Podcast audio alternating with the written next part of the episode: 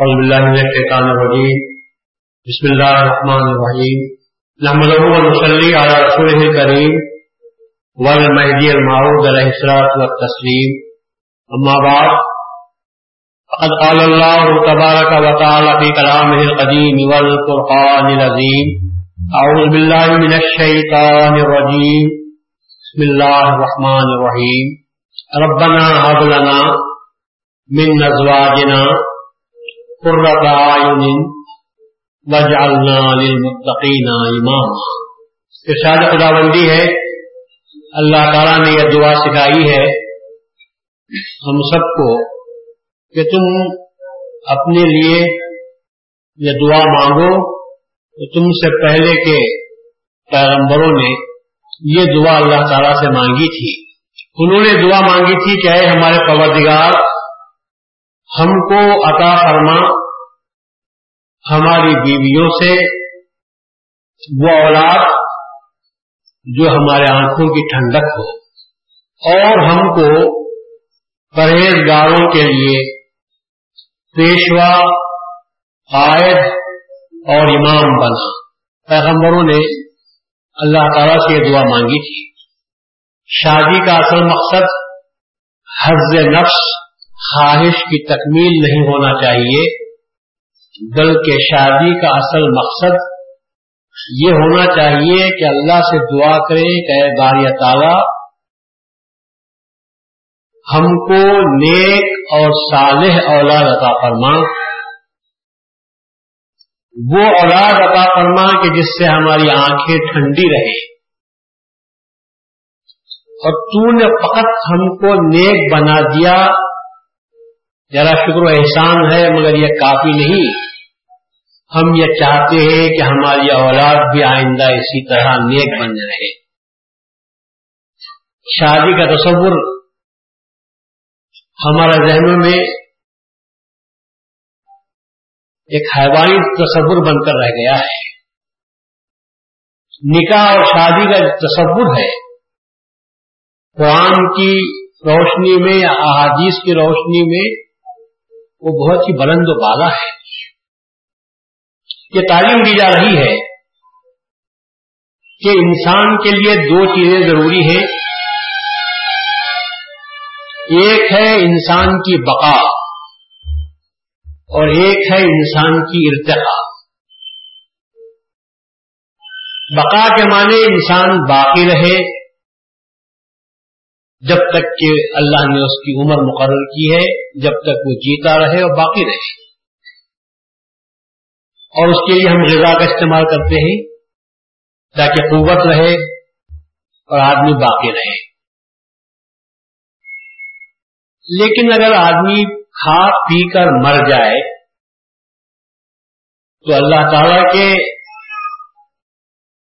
اہم ترین ایک فرض کی تکمیل نہیں ہوتی۔ اللہ کا فرض ہم پر یہ بھی ہے، اللہ نے ہم پر یہ ذمہ داری ڈالی ہے۔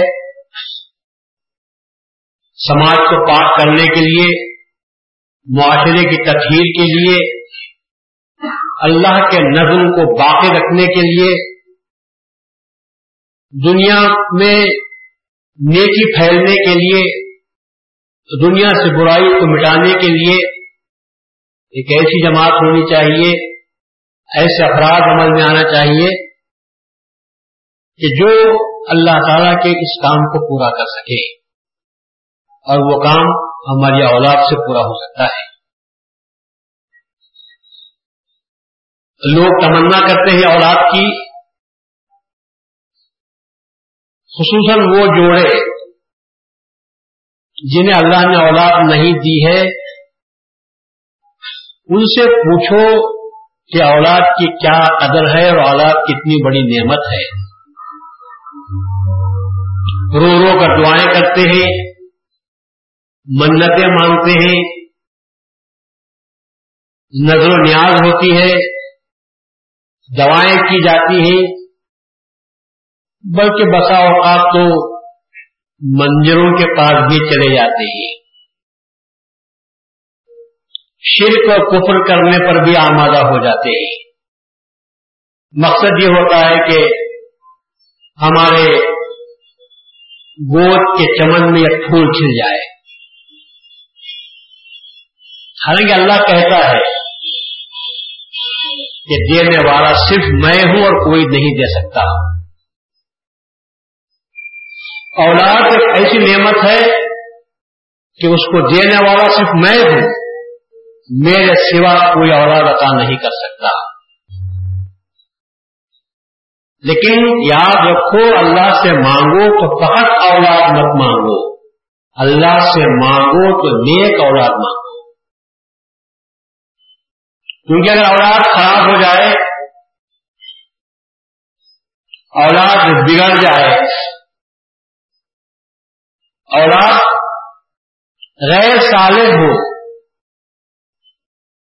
تو کیا ماں باپ کو اسی ایسی اولاد سے خوشی نصیب ہوتی ہے؟ جو ماں اپنے بچے کے حصول کے لیے اللہ سے سجدے میں سر رکھ کر روتی رہتی ہے، جب وہ اولاد بگڑتی ہے تو وہ ماں کوسنے سے بھی باز نہیں آتی۔ صاف کہتی ہے کہ تم مر جائے تو اچھا ہوگا رو کر میں بیٹھ جاؤں گی۔ تو اللہ سے اگر نیک اولاد مانگے، اولاد اگر نیک ہو، اللہ کی ماننے والی ہو اور ماں باپ کی فرما برداری کرنے والی ہو۔ اللہ کے بعد اگر کسی کا درجہ ہے تو صرف باپ اور ماں کا درجہ ہے۔ تو سورج رحمان نے اللہ تعالیٰ نے صاف طور پر فرمایا ہے۔ وہ ہزار ابو کا اللہ کا اللہ بل والدین احسان اللہ نے جس کو حکم دیا ہے، دو باتوں کا اللہ نے حکم دیا ہے۔ ایک یہ اللہ تعبدو اللہ اللہ کے سوائے کسی اور کی عبادت نہ کرو۔ اور اس کے بعد حکم دیا ہے وہ بل والدین احسانہ اپنے والدین کے ساتھ اچھا سلوک کرو۔ تو معلوم یہ ہوا اللہ کے بعد اگر کسی کا درجہ ہے تو وہ ماں باپ کا درجہ ہے۔ سعادت مند لڑکے وہ ہوتے ہیں جو اپنے ماں باپ کی خدمت کر کے دعا حاصل کرتے ہیں۔ نیک اولاد وہ ہوتی ہے جو اپنے خدا کے ساتھ ساتھ جو رب العالمین ہے ان ماں باپوں کی بھی خدمت کرتے ہیں جو اس دنیا میں ہمارا رب ہے۔ میں کہہ رہا ہوں، رب کے الفاظ یاد کر رہا ہوں۔ رب کے معنی پالنے کے ہیں۔ خدا تو سب کا پالنے والا ہے، لیکن بچوں کے پالنے والے کون ہوتے ہیں؟ ایسے وقت میں جبکہ تم کیڑے مکوڑے تھے، اس سے بھی بدتر حالت میں تھے۔ کون تھا جو اپنی نیند کو حرام کر کے تم کو تمہاری ضرورت کا خیال رکھتا تھا۔ تم کپڑے گیلے کر کے روتے تھے فقط۔ اور وہ نیند سے اٹھ کر تمہارے کپڑوں کو بدل کر تم کو سنانے والی تمہاری ماں ہوتی ہے۔ تم کو زیادہ بار تکلیف ہونے نہیں دیتی۔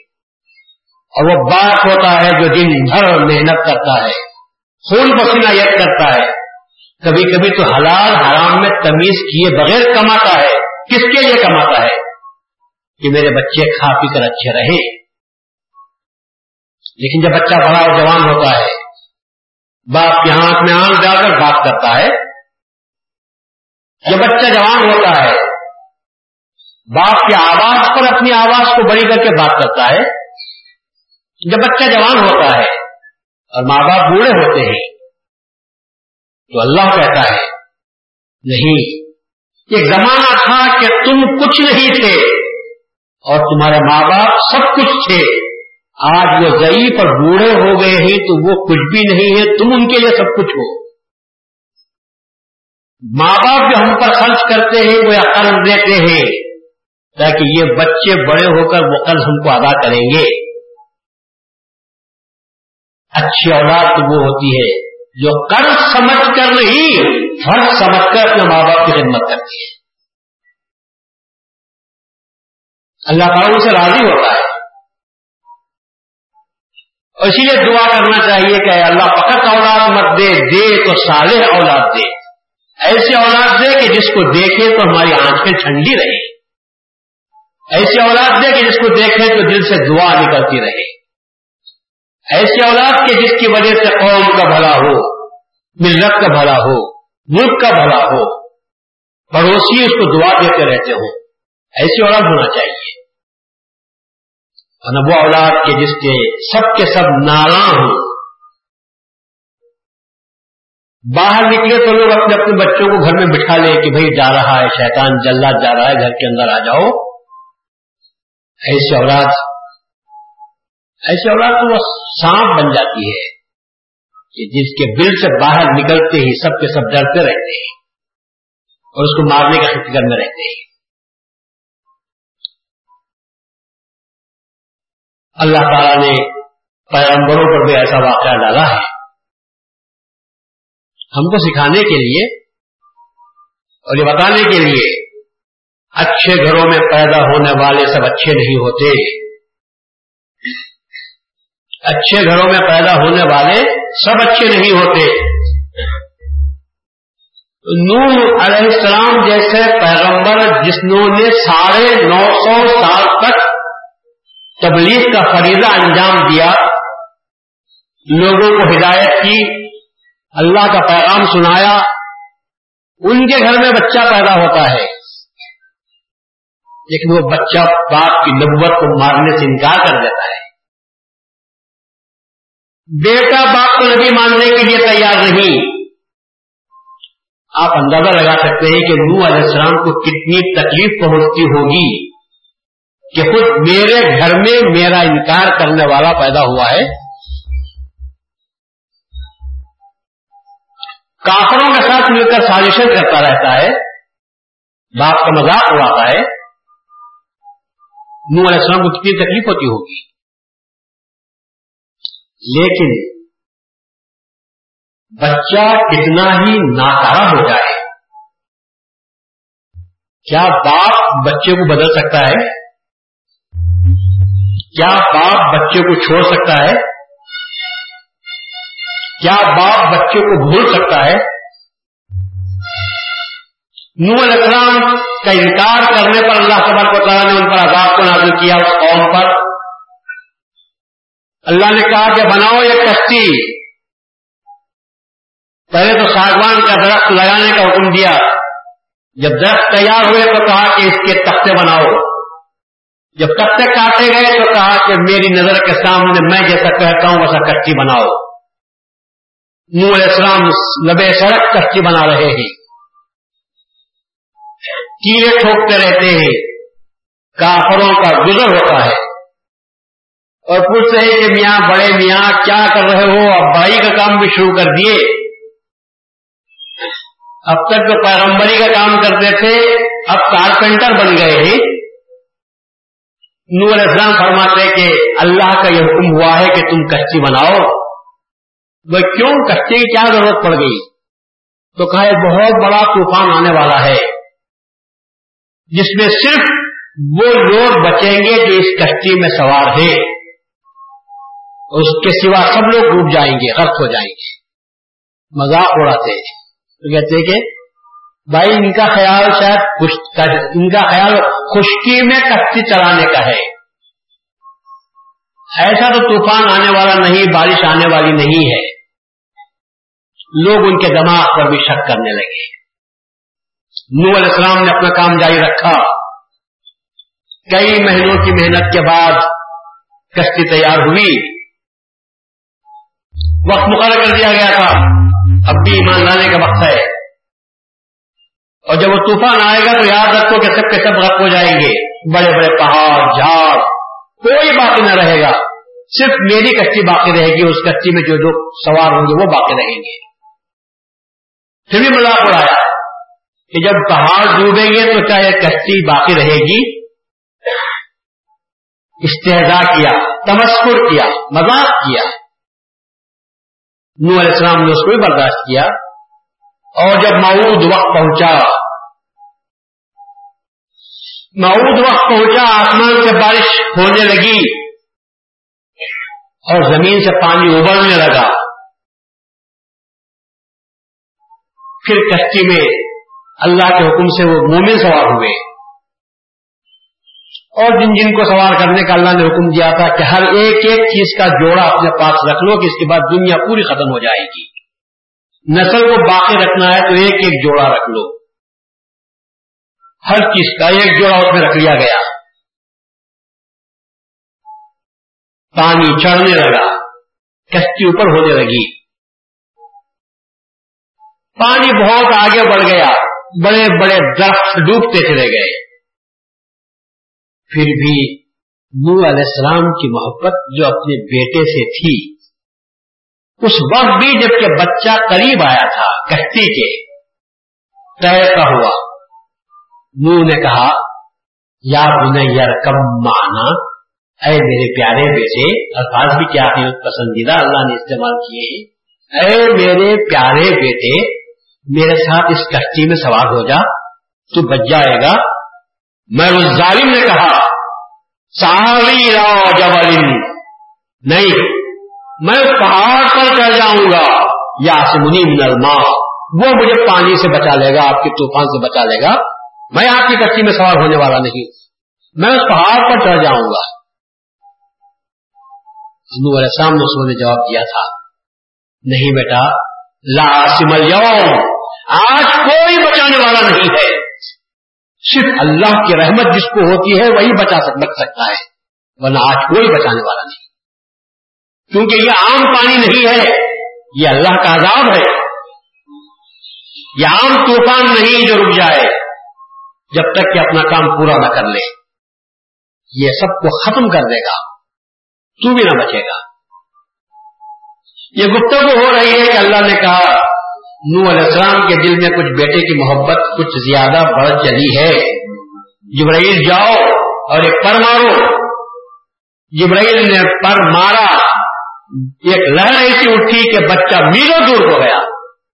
کشتی سے نو علیہ السلام سے رہا نہ گیا۔ ایک باپ کی محبت کس کے لیے؟ بیٹے کے لیے۔ اگرچہ کہ وہ کافر ہے۔ سمجھانے کے باوجود نہیں سمجھ رہا ہے۔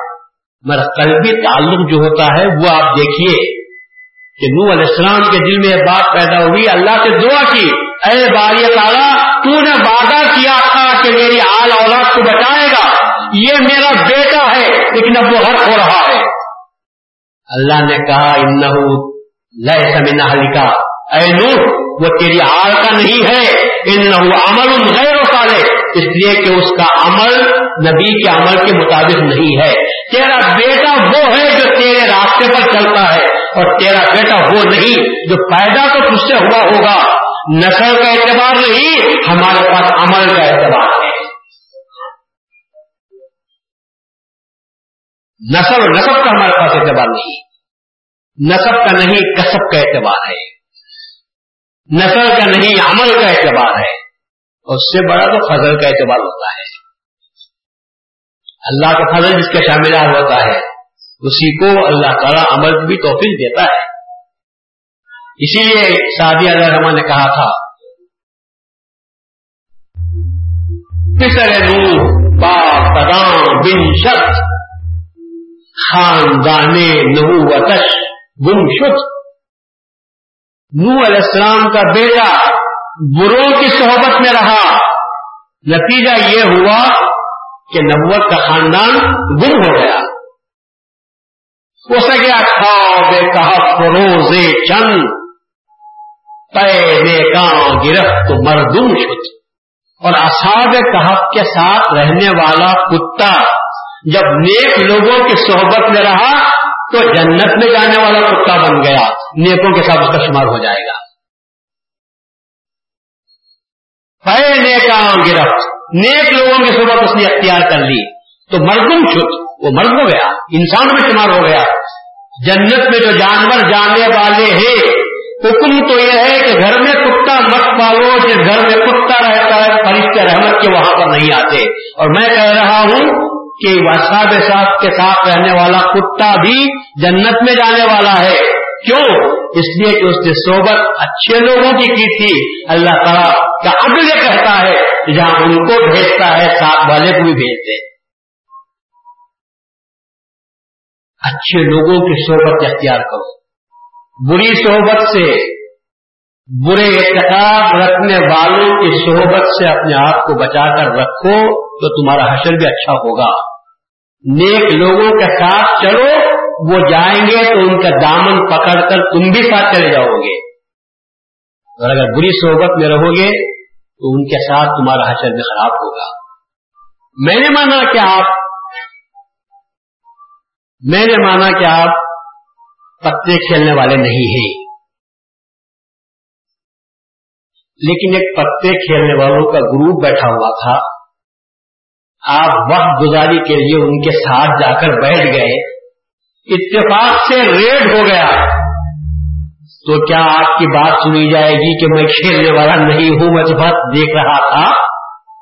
کہیں گے کہ ان کا جو حشر ہوگا، تمہارا بھی وہی حشر ہوگا۔ کیوں؟ تم نے ان کی صحبت کیوں اختیار کی؟ تو ہم تماشا دیکھنے کے لیے بیٹھے تھے۔ تو ان کا جو حشر ہوگا، ہمارا وہی حشر ہوتا ہے۔ قیامت کے دن بھی یہی ہوگا۔ اچھے عمل کرنے والوں کے ساتھ رہیں گے تو اچھا ہوگا، برے عمل کرنے والوں کے ساتھ رہیں گے تو بروں کا جو حشر ہوگا وہ انسان کا بیٹھنے والوں کا وہی حشر ہو جاتا ہے۔ یہ تو عام لوگوں کی بات میں کر رہا ہوں۔ کہ پیغمبر کی بات میں نے آپ کے سامنے رکھی کہ پیغمبر کی اولاد ہونے کے باوجود نور علیہ السلام کا بیٹا ہمیشہ کے لیے دوزخی بن گیا۔ جبکہ نور علیہ السلام کی صحبت میں اس پر کوئی اثر نہیں کیا۔ ہر انہوں نے دعا کی تھی۔ کہ ایسی اولاد ہم کو عطا فرما۔ جو ہمارے آنکھوں کی ٹھنڈک ہو۔ کیا نور علیہ السلام کی آنکھ اپنے بیٹے کو دیکھ کر ٹھنڈی ہوتی ہو، ٹھنڈی ہوتی ہوگی۔ دل جلتا ہوگا۔ کتنے لوگ تھے؟ تقریباً چالیس لوگ تھے آپ کے ساتھ۔ پتا نہیں کون کون سے لوگ تھے۔ اور وہ بھی معمولی قسم کے لوگ تھے۔ معمولی قسم کے لوگ تو قرآن کے الفاظ ایسے ہیں ہمارا دلونا آپ کے ساتھ تو ایسے لوگ ہیں جو کمتر قسم کے ہیں۔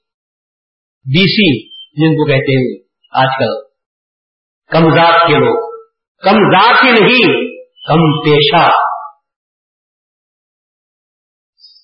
جوتیاں سینے والے بھی مسلمان ہو گئے تھے وہ پر ایمان لائے تھے۔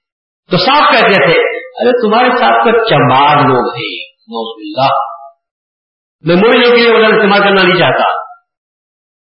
لیکن انہوں نے صاف طور پر کہا تھا، تمہارے ان ان اتباع کا اللہ دلوں نا ارے تمہارے ساتھ تو وہ لوگ رہتے ہیں، تمہاری اتباع کرنے والے تو وہ لوگ ہیں جو ہم میں سب سے کمتر کمتر ہے اور کم درجے کا پیشہ اختیار کرنے والے ہیں۔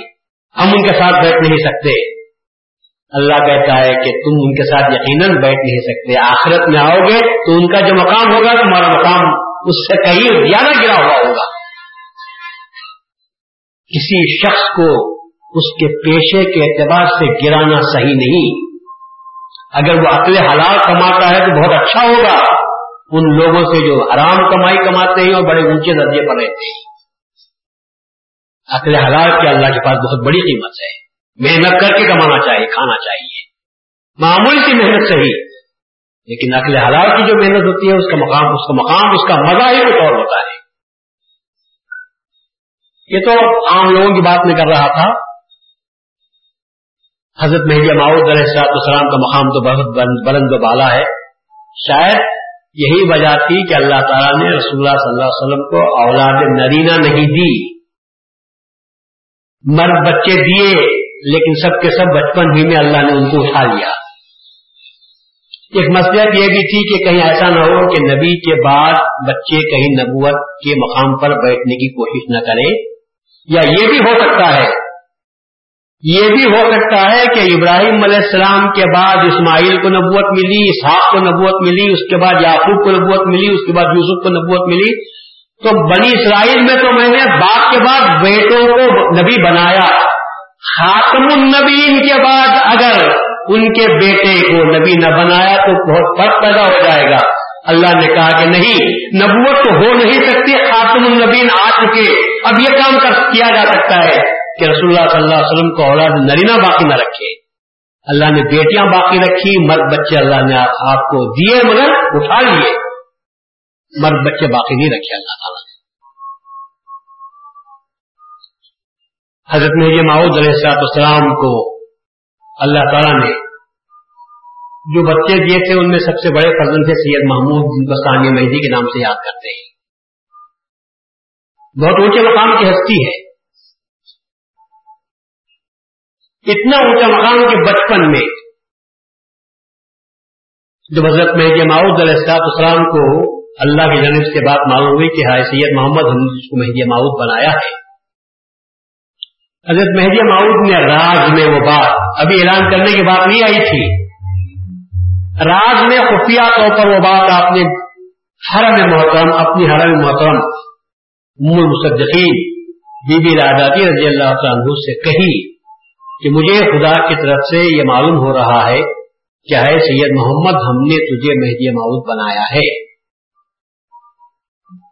حضرت ثانی مہدی رضی اللہ عنہ جس وقت صرف سید محمود تھے یہ باتیں جو راز و نیاز کی تھی، سنی۔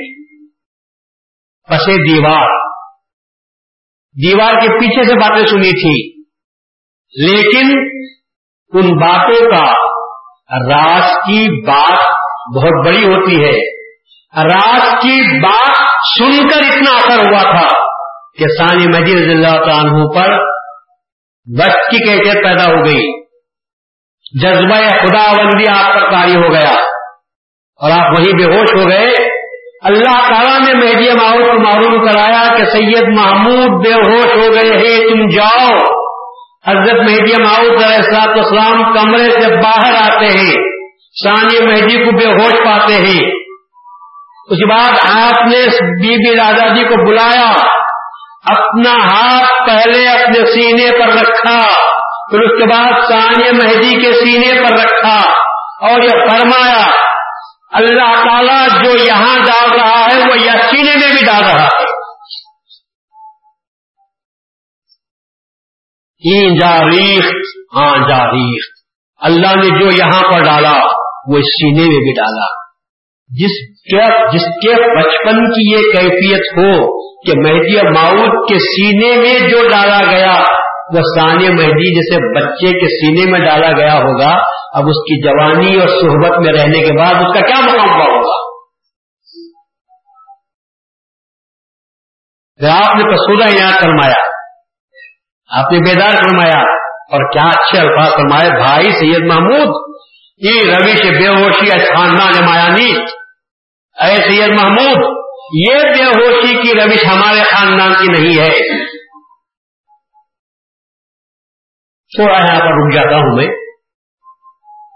یہ بے ہوشی کی روش ہمارے خاندان کی نہیں ہے۔ ہمارا خاندان سے مراد سیدوں کا خاندان۔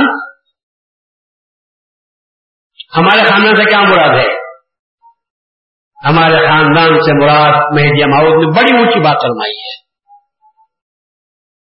اتنی اونچی بات کہ جس کو اللہ تعالی نے سمجھ عطا کی ہے، وہی اس مقام کو سمجھ سکتا ہے۔ عام لوگ اس مقام کو نہیں سمجھ سکتے۔ ہمارے خاندان سے مراد مہد ماؤت سید محمد نہیں کہہ رہے ہیں۔ سید سید محمد کہتے تو سیدی خاندان سے تعلق رکھتے۔ کہنے والا کون ہے؟ مہدی معود ہے۔ کہنے والا کون ہے؟ خاتم ولایت ہے۔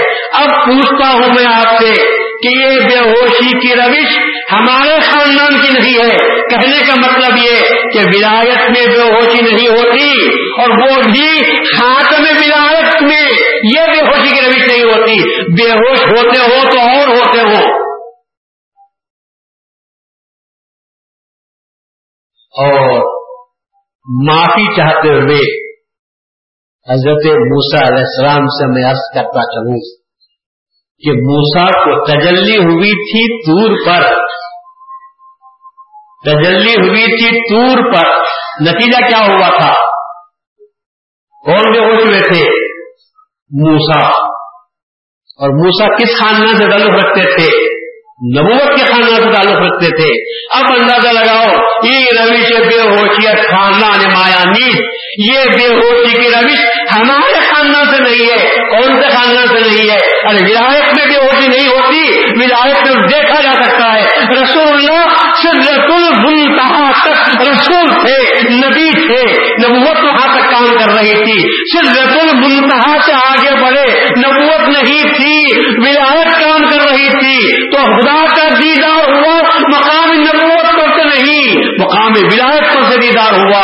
موسا مقام نبوت پر سے بے ہوش ہو گئے، رسول اللہ مقام نبوت سے آگے بڑھے، ولایت کے مقام پر پہنچے۔ تو دیدار ہوا اور کیسا دیدار ہوا؟ ایسا دیدار ہوا جیسا کہ مولانا روز میں فرماتے ہیں۔ موسا بیک تجل موسا ہوش رف بیک تجل لیے سپاہ موساد ہوش رفت بیت تجلی سپا تو اے نظام می نگری در تبسو میں ارے موسا کو موسا نے تو صفت کی ایک تجلی کو دیکھا تو بے ہوش ہو گئے، لیکن تو نے ذات کو دیکھا تو مسکرا کر دیکھا۔ وہ آئے ذات میں نگری موسا پر تو فقط ربوبیت کی صفت کی تجلی ہوئی تھی۔ اور آپ جانتے ہیں کہ اللہ کی ذات ایک ہے، اس کے صفات ننانوے ہیں۔ ننانوے صفت میں سے ایک صفت ربوبیت کی بھی ہے۔ تو ایک ربوبیت کی، ایک صفت کی تجلی ہوئی وہ موسا برداشت نہ کر سکے موسا سے ہوش رفت بڑے تجلی صفات۔ ایک تجلی صفت کی ہوئی تھی، ربوبیت کی ایک تجلی ہوئی موسا اس کو برداشت نہ کر سکے۔ لیکن تو اے ذات مین گری در تبس میں لیکن اے میرے رسول، آپ کا کیا کہنا؟ آپ نے تو ذات کو دیکھا اے ذات کو دیکھا اور مسکرا رہے تھے۔ یہاں پر بے ہوشی کہاں سے؟ یہاں پر خوف بھی نہیں تھا۔ تو یہ ولایت کا معاملہ تھا۔ تو مہدی جی ماؤ جو فرماتے ہیں خاندان مایانی، ارے ولایت میں تو ہم تو خدا کو دیکھنے اور دکھانے کے لیے آئے ہیں۔ یہاں پر بے ہوشی کیا مانے رکھتی ہے؟ یہ کب کی بات ہے؟ یہ اس وقت کی بات ہے جبکہ جبکہ مہدی ماؤد علیہ السلام کی سید محمود نے تصدیق بھی نہیں کی تھی۔ صفت بول صرف بول کی آواز پڑے تھے کان میں، لیکن خدا کے راز و نیاز کی بات تھی تو اس کا اثر یہ ہوا تھا کہ ثانی مہدی اس مقام پر پہنچ گئے تھے کہ جہاں پر مہدی ماؤد آپ کی تعریف کرواتے ہیں۔ اور یہ کہتے ہیں کہ نہیں اٹھو، ہوشیار شبید ہوشیار شبید ہوشیار ہو جاؤ۔ یہ روش اچھی نہیں بے ہوشی کی روش ہمارے پاس نہیں چلتی۔ اس بعد ابسانی مہدی اٹھتے ہیں اور تصدیق مہدی سے مشرف ہوتے ہیں، پہلے دی بھی ہوتی ہے۔ یہ عجیب بات ہے۔ سر انشاءاللہ، ایک ایک منجس میرا خیال ہے کہ خواتین کے لیے بھی رکھوں۔ جس میں صرف خواتین کے تعلق سے بات کروں۔ اس وقت میں یہ بات بیان کروں گا۔ اب بات کو لے کر آگے نکل جاتا ہوں۔ تو حضرت ثانی مہدی رضی اللہ عنہ سید محمود نے بھی حضرت مہدی ماؤد علیہ السلاط اسلام کی تصدیق کی۔ اس کے بعد حضرت کی صحبت میں رہے۔ پھر جب خیال پیدا ہوا کہ مہدی ماؤد سے پوچھا کہ میرا جی خالی خول دنیا کو ترک کرنا کیسا؟ اور دنیا کما کر دنیا کو چھوڑنا کیسا؟ کر کے دنیا، ہاتھ میں کچھ بھی نہیں ہے۔ کر کے دنیا ہو جاتی ہے، دنیا کو میں نے چھوڑ دیا۔ تو یہ کیسا؟ اور دنیا کمائی، اس کے بعد دنیا کو ترک کیا۔ تو میں موت نے فرمایا، جتنا چھوڑو گے، اتنا پاؤ گے۔ یہاں پر جتنا چھوڑتے ہو، وہاں پر اتنا پاؤ گے۔ تو سانی مہدی نے خدم کی مہدی ماؤد کی جب کیا وضو فرما رہے تھے اور کہا کہ اجازت دیجیے کہ بندہ پہلے کسب کرے، پھر اس کے بعد دنیا ترک کرے۔ مہدی ماؤد نے جو اجازت دی ہے، یہ نہیں کہا بیٹا جاؤ، دنیا کماؤ۔ یہ نہیں کہا آپ نے۔ کہا تو یہ کہا۔ ہر جا کے باشید، با یاد خدا باشید۔ جہاں بھی رہو، اللہ کو یاد کرتے رہو۔ یہ کسب کی اجازت دی جا رہی ہے۔ یہ کمانے کی اجازت دی جا رہی ہے۔ جہاں کہیں رہو، اللہ کی یاد کے ساتھ رہو۔ ساری مہینے نے قدم مستی کر لی اور چلے گئے بادشاہ کے پاس۔ بادشاہ نے دیکھا کہ میں جماؤ کے فضل آ رہے بلایا عزت دی۔ اور کہا کہ آپ میرے دربار میں رہے فقط آپ میرے ساتھ رہیں گے، نوکری کچھ بھی نہیں۔ میں آپ سے خدمت نہیں لوں گا۔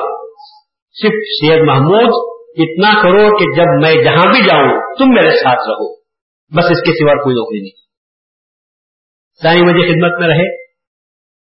بادشاہ جہاں کہیں جاتا تو آپ ساتھ جاتے۔ بادشاہ سیر و شکار کو گیا تو آپ ساتھ گئے۔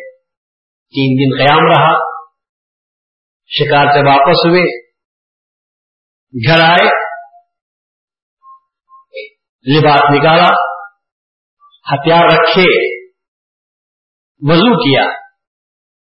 اور اللہ کی یاد میں بیٹھنے ہی والے تھے کہ پھر بادشاہ کا آدمی آیا اور کہا کہ جناب، بادشاہ نے آپ کو طلب کیا ہے۔ میں بھی ابھی آیا ہوں میں۔ ابھی وہاں سے آیا۔ تو کہا نہیں آپ کو اچانک سفر اس سے درپیش ہے اور آپ کو یاد کیا ہے۔ سانی مجید اللہ عنہ کے دل پر لگی بات۔ آپ نے فیصلہ کر لیا۔ آنے واحد میں آپ نے فیصلہ کیا۔ بادشاہ کی طرف سے جو لباس عطا ہوا تھا، اسے ساتھ لیا۔ کمر پٹا جو بادشاہ کے دربار میں رہنے کے لیے باندھا جاتا تھا، اس کو ساتھ لیا۔ تو ساتھ لے کے چلے۔ بادشاہ کے دربار میں پہنچے۔ تو پورا تھا وہ سامان سامنے رکھا۔ بادشاہ نے کہا، محمود، کیا کر رہے ہو؟ کہا کہ، میں استعفی دے رہا میں نوکری چھوڑ رہا ہوں۔ بادشاہ نے حیرت سے کہا، محمود، کیا ہو گیا ہے تم کو؟ ابھی تو اچھے خاصے یہاں سے گئے تھے۔ کیا میں نے کوئی غلط بات کہی؟ کیا بلانے والے نے کوئی تم سے سختی کے ساتھ مطالبہ کیا؟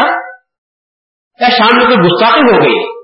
آخر کیا بات ہے کہ تم اچانک میرے طرف سے کیا تکلیف پہنچی ہے کہ تم استعفی دینے کے لیے تیار ہو کر آئے ہو؟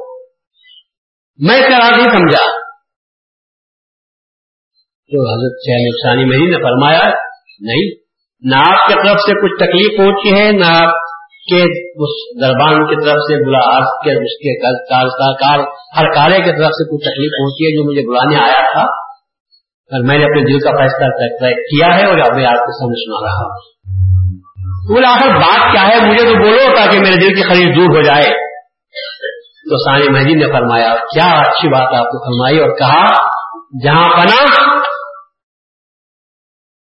ایک نوکر سے دو بادشاہ کی خدمت نہیں ہو سکتی۔ ایک وقت میں ایک نوکر دو بادشاہ کی خدمت نہیں کر سکتا۔ میں آپ کے پاس سے گیا اور احکم الحاکمین کے دربار میں ذکر میں بیٹھا ہوا تھا۔ میں حکم آیا کہ چلو، میرے دل نے کہا تف ہے ایسی نوکری پر۔ اللہ کے دربار سے اٹھ کر دنیا کے بادشاہ کے دربار میں چلے جاؤں۔ یہ مجھے پسند نہیں۔ نوکری کروں گا نوکری کروں گا اور وہ حکم الحاکمین کی نوکری ہے۔ جب اس کی نوکری میں دوسرے بادشاہ کی نوکری ہائر ہو جاتی ہے، میں اس کو چھوڑوں گا، اس کو نہیں چھوڑ سکتا۔ اس لیے میں نوکری چھوڑ رہا ہوں۔ کس کا فرمان کام کر رہا ہے معلوم آپ کو؟ میں جماؤت کا فرمان کام کر رہا ہے۔ کتنے برسوں کے بعد یاد کر رہا کرو گلو آپ میں جماؤ نے فرمایا تھا، ہر جا کے باشد با یاد خدا باشد اور جب یاد خدا میں بیٹھ رہے ہیں تو بادشاہ کا حکم آیا سانی میری نے کہا، بادشاہ کی نوکری کو لاکھ مارنا چاہیے۔ فرمان باپ کا یاد آیا جب یاد خدا میں رہنا چاہیے۔ اصل سے مغرب کا وقت ہے۔ اس وقت میں تو اللہ کا ذکر کرنا چاہیے۔ ایسے وقت میں اگر بادشاہ بلاتا ہو، تو بادشاہ بلا بلانے کی کوئی وہ ہر حرکت کو ختم کرنا چاہیے۔ جو یاد خدا سے مجھے داخل کرنے والی ہے، آپ نے بادشاہ کی نوکری کو چھوڑ دیا۔ یہ سبق ہے ہم لوگوں کے لیے۔ کہ کاروبار دنیاوی میں مشہور اور منمک ہو کر کبھی اللہ تبارک سے رفت اختیار نہیں کرنی چاہیے۔ کام لاکھ صحیح، لیکن جب اللہ تعالیٰ کا حکم سامنے آتا ہے، اللہ کی یاد سامنے آتی ہے، اللہ کا فرض سامنے آتا ہے، تو پہلے فرض کو، خدا کے فرض کو ادا کرنا چاہیے، اس کے بعد دیگر تمام فرائض۔ ہماری عادت ہے کہ ہم اللہ تعالیٰ کے فرض کو چھوڑ دیتے ہیں اور اپنے دیگر فرائض کی تکمیل میں اپنی زندگی بسر کر دیتے ہیں۔ صاف ہو کر کہتے ہیں کہ سب ذمہ داریاں بڑھ گئی ہیں۔ وہ ذمہ داریوں سے پورے ہوں گے یا آخر میں نماز پڑھ لیں گے، روزہ رکھیں گے، ترک دنیا کر لیں گے۔ اور آج کل کی ترک دنیا تو آپ کو معلوم ہے۔ آج کل کی ترک دنیا تو آپ کو معلوم ہے۔ یا تو ضرورت کے وقت میں دنیا ترک کرتے ہیں۔ یا تو ضرورت کے وقت میں دنیا ترک کرتے ہیں، یا جب دنیا لاکھ مارتی ہے تو دنیا کو لاکھ مارتے ہیں۔ محسوس ہی کی مزید کی بات ہے۔ ایک ساتھ دنیا ترک کر دیے۔ بیٹھے رہتے تھے۔ مسجد میں کوئی کاغذ کا پرزا یا چڑیا کا پر یا مرغی کا پر ہوا سے اڑ کر کبھی سڑکوں پر آ جاتا ہے۔ تو ایک صاحب بیٹھے ہوئے تھے، انہوں بولے کہ بڑے میاں، اب تو تم اللہ دنیا ترک کر دیے ہی مسجد میں بیٹھو تو ایسا خالی مت بیٹھو۔ مسجد کی صفائی کا بھی خیال رکھو۔ اگر کچھ پرزا کاغذ پر اگر اڑ کر آ جائے تو اسے اٹھا کر ذرا پھینک دیا کرو۔ تو جواب بڑا پیارا جواب ملا۔ بولے اگر اتنی حرکت بھی کر سکتا تو دنیا پر کر دیتا میں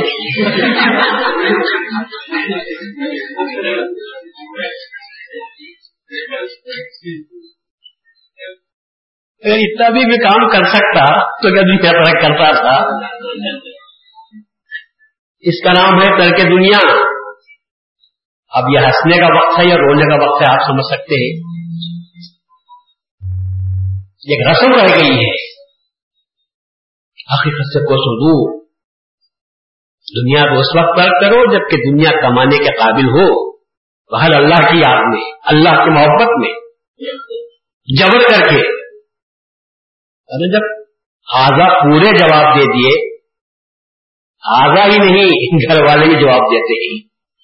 یہ کیا گھر میں ٹک ٹک کرتے بیٹھے جاؤ نا، اللہ کی مسجد میں بیٹھو جاؤ. تو گھر میں بیٹھنا بھی بچوں کو بھی پسند نہیں، بیوی کو بھی پسند نہیں ہے. تو سب دھکل دیتے ہیں، جاؤ۔ جب تک بیل کام کا رہتا ہے، کولو کو باندھتے ہیں۔ جب وہ کولو میں بھی چلانے کے قابل نہیں ہوتا، تو بھائی کاٹنے کے قابل ہو گیا، ایسا صحیح کو دے دیتے ہیں۔ تو ایسے بیلوں کی حالت ہو جاتی ہے۔ اللہ نے آپ کو کیسا دیتے ہیں معلوم؟ آخر میں کچھ بھی کام کرنے کے قابل نہیں ہے۔ جاؤ دنیا طرح کر دو، مشرق بلا کر، دنیا طرح کر، میں اللہ کے واسطے دنیا طرح کر دیتا ہوں۔ یہ ہے ہماری طرح کی دنیا جبکہ ہاتھ سے کچھ بھی نہیں ہوتا۔ سانی مہدی نے کب دنیا چھوڑی اور کیسی بڑی؟ کیسا بڑا جاب تھا وہ۔ ہمیشہ بادشاہ کی ملازمت، مصاحبت میں رہنا تھا۔ لیکن آپ نے جب اس بات کو محسوس کیا کہ اللہ تبارک و تعالیٰ کی یاد میں بادشاہ کا بلاوا آئے ہو رہا ہے، آپ نے دھکار دیا۔ صاف طور پر انکار کر دیا کہ نہیں، اب یہ نوکری میرے قابل نہیں ہو سکتی۔ کہا کہ ایک نوکر جو بادشاہ کی غلامی نہیں کر سکتا، نوکری کروں گا تو ایک خدا کی کروں گا، اور آپ بھی نہیں کر سکتا۔ کہہ کے واپس آ گئے، چھوڑ دیا۔ تو اس بات لگن بھی ہوئی تھی مہدی ماؤد علیہ السلام اسلام کی خدمت میں افزس میں تشریف لے جانے کی، پھر آپ سفر کرتے ہوئے نکل گئے۔ یہ ثانی مہدی رضی اللہ کا انہوں ہے کہ جنہوں نے مہدی ماؤد علیہ السلام اسلام کے فرمان پر عمل کیا اور اللہ تعالیٰ نے اس کر کے دنیا کو اتنا پسند کیا، اتنا پسند کیا۔ جب آپ سفر کرنے لگے، راستے میں خرچ ختم ہو گیا۔ اللہ نے بندگی میں اللہ عنہ کو ساتھ بھیجا تھا۔ مقام پر ملاقات ہوئی۔ حضرت نے مال و متا سے مدد کی۔ سفر خرچ پورا کرتے ہوئے گئے۔ بہن ماؤد علیہ السلام اسلام کی خدمت اقدس میں۔ سفر کے واقعات لمبے چوڑے ہیں۔ تفصیل میں جانا نہیں چاہتا۔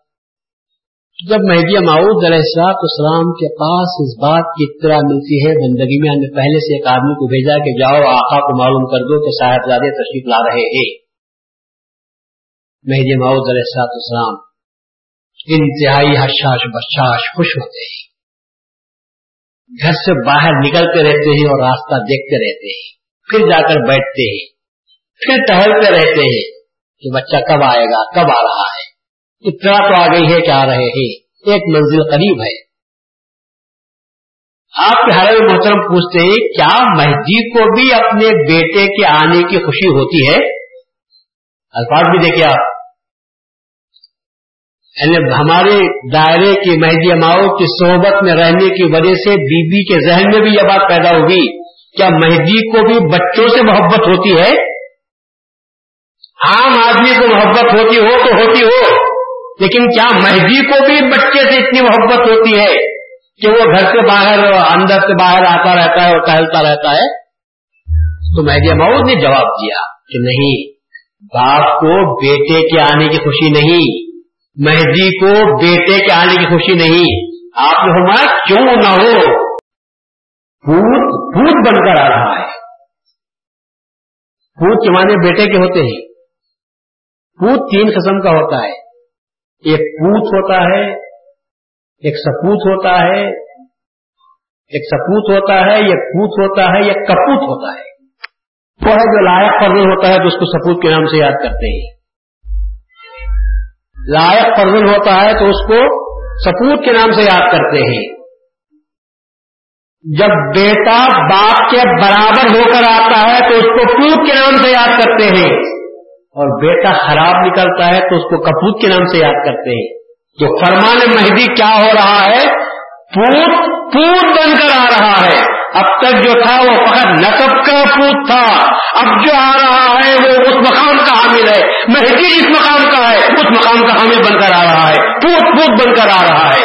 مہدی کے برابر بن کر آ رہا ہے۔ اس کو خوشی کیوں نہ ہوگی؟ کیونکہ مہدی آیا ہی ہے دنیا سے چھڑانے کے لیے۔ اور جب بچہ دنیا کو چھوڑ کر بادشاہ کی نوکری کو چھوڑ کر آ رہا ہے، تو اس سے بڑی خوشی مہدی موت کے سوا اور کیا ہو سکتی تھی؟ تو مہدی موت کو خوشی فقط آنے کی نہیں، چھوڑ کر آنے کی۔ مہدی موت کو خوشی دنیا ترک کر کے آنے کی۔ مہدی موت کو خوشی پور بن کر آنے کی۔ مہدی موت کو خوشی منصب ولایت کو حاصل کرتے ہوئے آنے کی۔ مہدی موت کو خوشی مدعا مہدی معود کر کے دنیا ہے۔ وہ خرید انجام دے کر آنے کی خوشی تھی۔ اس لیے مہدی موت کو خوش ہو رہی تھی۔ ورنہ مہدی موت کے خدمے تو قدموں میں تو کئی بادشاہ پڑے ہوئے تھے۔ مہدی ماؤ نے تو دنیا کو بھی دیکھا، دنیا داروں کو دیکھا، بادشاہوں کو قدم چومتے دیکھا تھا۔ مہدی ماؤ مہدی ماؤ نے سب صاف طور پر کہا تھا، جب رسول اللہ صلی اللہ علیہ وسلم اپنی بیٹی فاطمہ سے کہتے ہیں، یا فاطمہ تو اعملی اعملی اعملی ولا تک تک ہی ان کبنتی اے فاطمہ، عمل کر عمل کر عمل کر۔ اس بات پر بھروسہ مت کر کہ تو میری بیٹی ہے۔ پہنی لاؤنی ان کی شیا اس لیے کہ میں قیامت کے دن تجھے بچا نہیں سکتا۔ کیا رسول اللہ بتا نہیں سکتے؟ ہم سب آسیوں کے وسیلہ ہیں تو کون ہے رسول اللہ صلی اللہ علیہ وسلم ہے پھر آپ نے کیوں فرمایا کہ لاؤنی ان کی شیا اے فاطمہ، میں تجھے بتا نہیں سکتا۔ ہمارے شفاعت کرنے والے کون ہیں؟ ہم کو کوثر کا پانی پلانے والے کون ہیں؟ اللہ کے پاس ہماری سفارش کرنے والے کون ہیں؟ شاپ محشر ہے تو رسول ہے ہمارا۔ پھر رسول اللہ یہ کیوں کہتے ہیں کہ اے فاطمہ، میں تجھے بتا نہیں سکتا؟ ایک رمز ہے اس میں، ایک حقیقت ہے، وہ یہ ہے امتی ہونے کی حیثیت سے سب کو بچاؤں گا تو نہیں بچاؤں گا۔ اگر تو ناچ کرتی ہوئی آئے گی کہ میں محمد کی بیٹی ہوں، تو یاد رکھنا، بیٹی ہونے کے ناطے تجھے بچا نہ سکوں گا، امتی ہونے کے ناطے نہیں بچا سکتا ہوں۔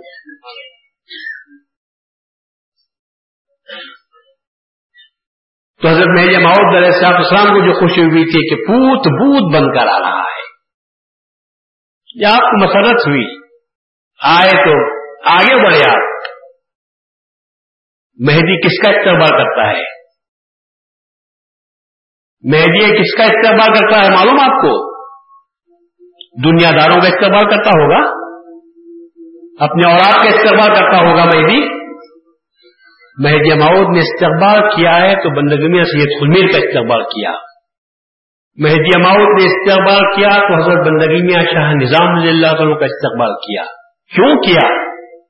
اس لیے کیا تھا کہ شاہ نظام نے بھی دنیا کو، دولت کو، حکومت کو، سلطنت کو چھوڑ کر اللہ کی طرف میں تشریف لائے تھے اور مہدی ماؤد خود نہیں گئے تھے، بلکہ اللہ کا حکم ہوا تھا کہ ایک بندہ ہمارا میری تلاش میں تیرے پاس آ رہا ہے، اٹھ اور باہر جا اور اس کا استقبال کر۔ تو مہدی ماؤد نے جا کر حضرت شاہ کا استقبال کیا تھا۔ تو انسانی مہدی کا استقبال باہر جا کر کرتے ہیں۔ اور پھر اس کے بعد تشریف لاتے ہیں کر کے دنیا کا فرض انجام بھی دیتے ہیں اور پھر آپ اپنی اپنی صحبت میں رکھتے ہیں۔ چھ مہینے آپ کی صحبت رہی ہے اس کے بعد میں حضرت ثانی مہدی، حضرت مہدی ماؤد علیہ السلام کا بھی ہو جاتا ہے تو آپ اسے اندازہ لگائیے کہ ثانی مجید ضلع کا مقام کیا ہے۔ یہ ایک ہی روایت کافی ہے۔ خیر اس روایت کو میں ادھوری چھوڑ کر آگے بڑھ گیا تھا۔ جب تشریف لے جاتے ہیں ثانی مہدی کے پاس، مہدی ماؤد پہلی ملاقات کے جب سینے پہاڑ رکھ کر کہتے ہیں کہ یہ جاریخ کہاں جاریخ جو یہاں اللہ نے ڈالا ہے، وہ وہاں ڈالا ہے۔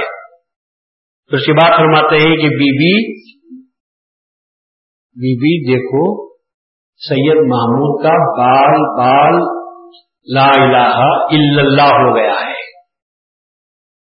بال بال الا اللہ ہو گیا۔ یہ بہت ہی نازک بات ہے۔ یہ بہت ہی اونچا مقام ہے۔ ہماری تمہاری تو فقط زبان لا الہ الا اللہ سے کہتے ہیں۔ اور اخبار میں تو بڑی دھوم، بڑی محنت کے بعد کہا تھا، زبان سے کہہ بھی دیا لا الہ تو کیا حاصل؟ زبان سے کہہ بھی دیا لا الہ تو کیا حاصل؟ دلو نگاہ مسلمان نہیں تو کچھ بھی نہیں۔ فقط زبان مسلمان ہو جانے سے کچھ حاصل ہونے والا نہیں۔ دل کو بھی مسلمان ہونا چاہیے۔ نگاہ کو بھی مسلمان ہونا چاہیے۔ یہ دو چیزیں کہی تھی وہ اپنے اپنے ضرف کی بات اس نے کہی تھی۔ مہدی معود یہاں فرماتے ہیں، بھائی سید محمود کا بال بال اللہ ہو گیا ہے۔ تو بال بال اللہ ہونا فنا اللہ کی آخری علامت ہے جس کو اللہ بال بال اللہ ہونا کہتے ہیں۔ جب تک آدمی پنا اللہ نہیں ہوتا، اس کا بال اللہ نہیں ہوتا۔ فنا اللہ کی آخری منزل ہے۔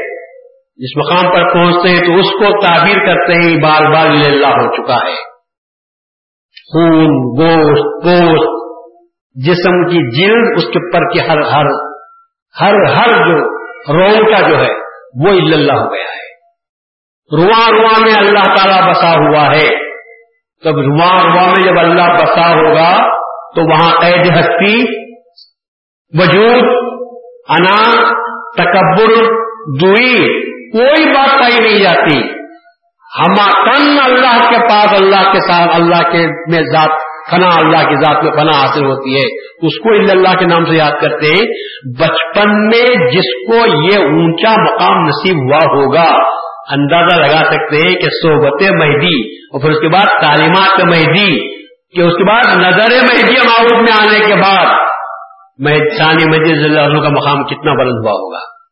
ارے اتنا بلند ہوا، اتنا بلند ہوا کہ مہدی معروف کو جب لہج میں رکھا گیا سب صحابہ رو رہے تھے کہ آج ہم سے مہدی چھوٹ گیا۔ تو بندگی میاں نے نظر ڈالی سانی مہدی کھڑے ہوئے تھے، کہا، کیوں روتے ہو؟ کہا، مہدی ہم سے جدا ہو گیا۔ سب مہدی بندگی میاں نے فرمایا، مہدی ہم سے جدا نہیں ہوا، یہ دیکھو سانی مہدی موجود ہے۔ تو مہدی سانی مہدی کی صورت، پوری مہدی معود کی صورت ہو چکی تھی۔ اسی لیے قوم نے آپ کو ثانی مہدی کے نام سے پکارا ہے۔ اتنے مشہور ہوئے ثانی مہدی کے نام سے کہ سید محمود بہت کم لوگوں کو آپ کا نام یاد ہے۔ ثانی مہدی تو ہمارے خاندائروں میں ہر ایک کو معلوم ہے کہ ثانی مہدی کون تھے۔ سب ثانی مہدی کے نام سے یاد کرتے ہیں۔ کیا معمولی مقام ہے ثانی مہدی کا؟ ثانیہ مہدی کہنا معمولی بات نہیں ہے۔ رسول اللہ تو فرماتے ہیں کہ مر رانی اللہ۔ جس نے مجھے دیکھا، اس نے اللہ کو دیکھا۔ اور میرا ایمان یہی ہے کہ جس نے مہدی کو دیکھا، اس نے اللہ کو دیکھا۔ اب مہچانی مہدی کی صورت جب مہدی کی صورت بھی ہوگی، تو میرا اتنا ایمان یہی ہے، جس نے ثانی مہدی کو بھی دیکھا، وہ اس نے اللہ تعالیٰ کو دیکھا۔ بشرطے کہ ایمان کی حالت ہو۔ ایمان نہیں تو کچھ بھی نہیں۔ رسول اللہ فرما مردانی فخر اللہ جس نے مجھے دیکھا، اس نے اللہ کو دیکھا۔ دیکھنے والوں میں ابو لہب بھی تھا۔ دیکھنے والوں میں ابو جہل بھی تھا، نہیں تھا۔ کیا وہ بھی کہہ سکتے ہیں میں نے خدا کو دیکھا۔ حالانکہ سب دیکھے۔ اور جتنا ابو جہل دیکھا ہوگا کوئی بھی نہیں دیکھے۔ کیونکہ چچا تھا وہ۔ بچپن سے دیکھا۔ گود میں بچہ تھا جب سے دیکھا ہے۔ تو جس جتنا اس نے دیکھا ہوگا کسی نے اتنا نہیں دیکھا۔ بس کے باوجود کوئی یہ کہہ سکتا ہے کہ ابو جہل نے رسول اللہ کو دیکھا تو وہ نجات پا گیا۔ دیکھنے دیکھنے میں فرق ہوتا ہے۔ دیکھنا اگر ایمان کے ساتھ ہو تو وہ دیکھنا معتبر۔ اور فقط دیکھ لینے سے بھی کام نہیں چلتا۔ دیکھنے کے بعد ماننا پڑتا ہے۔ ماننے کے بعد صحبت میں رہنا پڑتا ہے۔ سب سے بڑی چیز صحبت۔ صحبت نہ ہو تو کچھ بھی نہیں۔ اور صحبت کے معنی فقط ساتھ رہ جانے کو صحبت نہیں کہتے۔ اتباع کی نیت سے صحبت میں رہنا چاہیے۔ عقیدت کے ساتھ صحبت میں رہنا چاہیے۔ تقریب کے اعتبار سے صحبت میں رہنا چاہیے۔ اس کو کہتے ہیں صحبت میں رہے۔ دعوت میں بازو بڑھ کر کھا صحبت ہو گئی۔ میاں کے بازو بیٹھ کر کھا لیا، کیا صحبت ہو جاتی ہے؟ ٹرین میں سفر کرتے ہوئے بازو آ کر کئی لوگ بیٹھ جاتے ہیں، یہ کہہ سکتے ہیں کہ مجھے صحبت نصیب ہو گئی۔ صحبت ایسی نہیں ہوتی۔ صحبت ایمان کے ساتھ، محبت کے ساتھ، عقیدت کے ساتھ اور اتباع کرنے کی غرض سے جو صحبت ہوتی ہے، اس کو صحبت کے نام سے یاد کرتے ہیں۔ عام صحبت نہیں ہوتی۔ حضرت ثانی مہدی رضی اللہ عنہ کا جو اونچا مقام تھا اللہ تعالیٰ حضرت نے دیکھا کہ فرمایا کہ ثانی مہدی موجود ہے۔ صحابہ نے دیکھا تو آپ کی صورت بدل گئی تھی۔ داڑھی کے بال میں تک فرق پیدا ہو گیا تھا۔ شکل و شباہت ایسی ہوتی جیسے مہدی محدود احساس اسلام کو دیکھ رہے ہیں۔ اسی کا اثر یہ تھا کہ اسی کا اثر یہ تھا کہ تمام مہدی مود کے ساتھ ثانی مہدی کی صحبت میں رہنے کو پسند کیا۔ کہا کہ نہیں، آپ کے قدم چھوڑ کر ہم نہیں جائیں گے۔ آپ کے ساتھ رہیں گے۔ اور رہے بھی ایک سال تک، پھر جب ہندوستان تشریف لائے، تو ثانی مہدی نے تمام صحابہ کو خلفا کو الگ الگ دائرے دے دیے۔ اور کہا کہ بھائی، سب ایک جگہ رہیں گے تو ٹھیک نہیں ہوگا۔ الگ الگ دائرے باندھو، بیان قرآن کرو، دین بڑھے گا، آپ کی صحبت میں لوگ آتے رہیں گے، بیان قرآن سنیں گے۔ پھر اس سے دین مہدی کو فروغ حاصل ہوگا۔ اس خیال سے حضرت ثانی مہدی نے سب کو الگ الگ کر دیا، سب نے الگ الگ دائرے باندھے۔ اور پھر اللہ کا فضل یہ بھی ہوا کہ اس بیان قرآن کی برکت، صحبت کی وجہ سے دائرے میں شدت پر عمل، شدت کے ساتھ عمل ہوتا رہا شرح محمدی پر۔ اس کا اثر یہ ہوا کہ کئی ہزاروں کی تعداد میں لوگ غیر مہدیبی سے مہدیبی ہوتے گئے اور ہدایت کی دولت پاتے رہے۔ تو اس اعتبار سے حضرت ثانی مہدی رضی اللہ عنہ کا جو مقام ہے، وہ انتہائی بلند والا مقام ہے۔ ہم اپنے ناپاک زبان سے حضرت ثانی مہدی رضی اللہ عنہ کے تعلق سے، آپ کے اوصاف کو، آپ کے خسائل کو، آپ کے کمالات کو ہم بیان نہیں کر سکتے۔ یوں بھی بیان کرنا کمال کا الگ بات ہے اور اس کمال کو سمجھنا وہ الگ بات ہے۔ الفاظ کے ذریعے سے ہم نے کچھ کچھ باتیں آپ کے سامنے بیان کر دے سکتے ہیں۔ لیکن حقیقت کے اعتبار سے ثانی مہدی رضی اللہ عنہ کا جو مقام ہے، وہ آخری بات آپ کے سامنے بول دیتا ہوں۔ کہ مرتبہ حضرت مہدی ماؤد علیہ سات اسلام نے ثانی مہدی سے فرمایا کہ بھائی، تم کو خدا کی طرف سے بلا واسطہ فیض دیا جا رہا ہے۔ بلا واسطہ فیض دیا جا رہا ہے۔ سان مہدی رونے لگے۔ بڑوں کی باتیں بھی بڑی ہوا کرتی۔ سان مہدی رونے لگے۔ ہمارا آقا، بندے کو آپ کے واسطے سے کیوں دور کر رہے ہیں؟ مجھے جو کچھ ملنا چاہیے، آپ کے واسطے سے ملنا چاہیے۔ بلا واسطہ مجھے ملتا ہے تو خوشی نہیں ہوتی۔ آپ اپنا واسطہ درمیان میں رکھیے۔ آپ کے واسطے سے مجھے ملنا چاہیے۔ میرے موت نے کہا کہ نہیں، تم کو جو کچھ مل رہا ہے، وہ بلا واسطہ مل رہا ہے۔ پھر سمجھایا مہدی ماؤد نے اور کہا، دیکھو، بات مجھے سمجھ میں نہیں آ رہی ہے۔ ایک بادشاہ ہے، مہدی ماؤد نے مثال لے کر سمجھایا۔ ایک بادشاہ ہے، اس کا ایک وزیر ہے۔ وزیر بادشاہ کے پاس بلا روک ٹوک مشورے کے لیے، کام کے لیے جاتا آتا رہتا ہے۔ اتفاق سے وزیر کی بیوی کچھ کام پڑا وزیر سے بات کرنے کے لیے۔ اس نے فوراً اپنے بچے کو بھیجا کہ جا کر وزیر کو بلا کے لاؤ۔ تو وزیر بھی، وزیر کا بچہ بلا روک ٹوک بادشاہ کے پاس جاتا ہے وزیر کو بلانے کی غرض سے۔ لوگ بھی چھوڑ دیتے ہیں بچے کو کہ اپنے باپ سے ملنے جاتا ہوگا۔ تو چلے جاتے ہیں۔ تو یوں بچے کی آمد و رفت بادشاہ کے پاس ہو جاتی ہے۔ مگر جو جو آمدورت ہو رہی ہے، وزیر کے واسطے سے ہو رہی ہے۔ دو چار مرتبہ تو وزیر کو بلانے گیا۔ جب جان پہچان ہو گئی تو بچہ خود بخود بھی بادشاہ کے پاس جانے لگ گیا۔ فرمایا، پہلے تو بندے کے واسطے سے ہی تم کو مل رہا تھا، لیکن اب یہ بات ہوئی ہے کہ بندہ ہٹ بھی جائے گا تو تم کو واسطے سے مل رہا ہے، تو یوں تم کو بلا واسطہ اللہ سے مل رہا ہے۔ کیونکہ اب تم کو پہچان ہو گئی ہے۔ اللہ تعالیٰ سے پہچان ہو چکی ہے۔ اب تم اس مقام پر پہنچے ہو کہ اب میرے، میں رہوں تو ہی آنا ضروری نہیں۔ اب جب آمد ہونے لگی ہے راستہ معلوم ہو گیا ہے، تو اب تو اللہ کی طرف سے یہ تم کو مل رہا ہے بلا واسطہ مل رہا ہے۔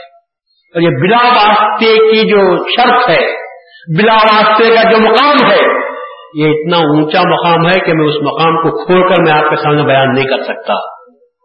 میری زبان جل جائے گی اور میں آپ کے سامنے اس مقام کو بیان کروں۔ میری زبان جل جائے گی۔ اتنا کہے بغیر بھی نہیں رہ سکتا کہ سدرت المنتہا کے بعد میراج میں جب رسول اللہ پہنچتے ہیں، اللہ سے ملاقات ہوتی ہے۔ اوہا ہی ماں اوہا اللہ نے اپنے بندے پر وہ وہی کی جو کرنی چاہیے تھی۔ کیا وہاں پر جبرائیل کا واسطہ تھا۔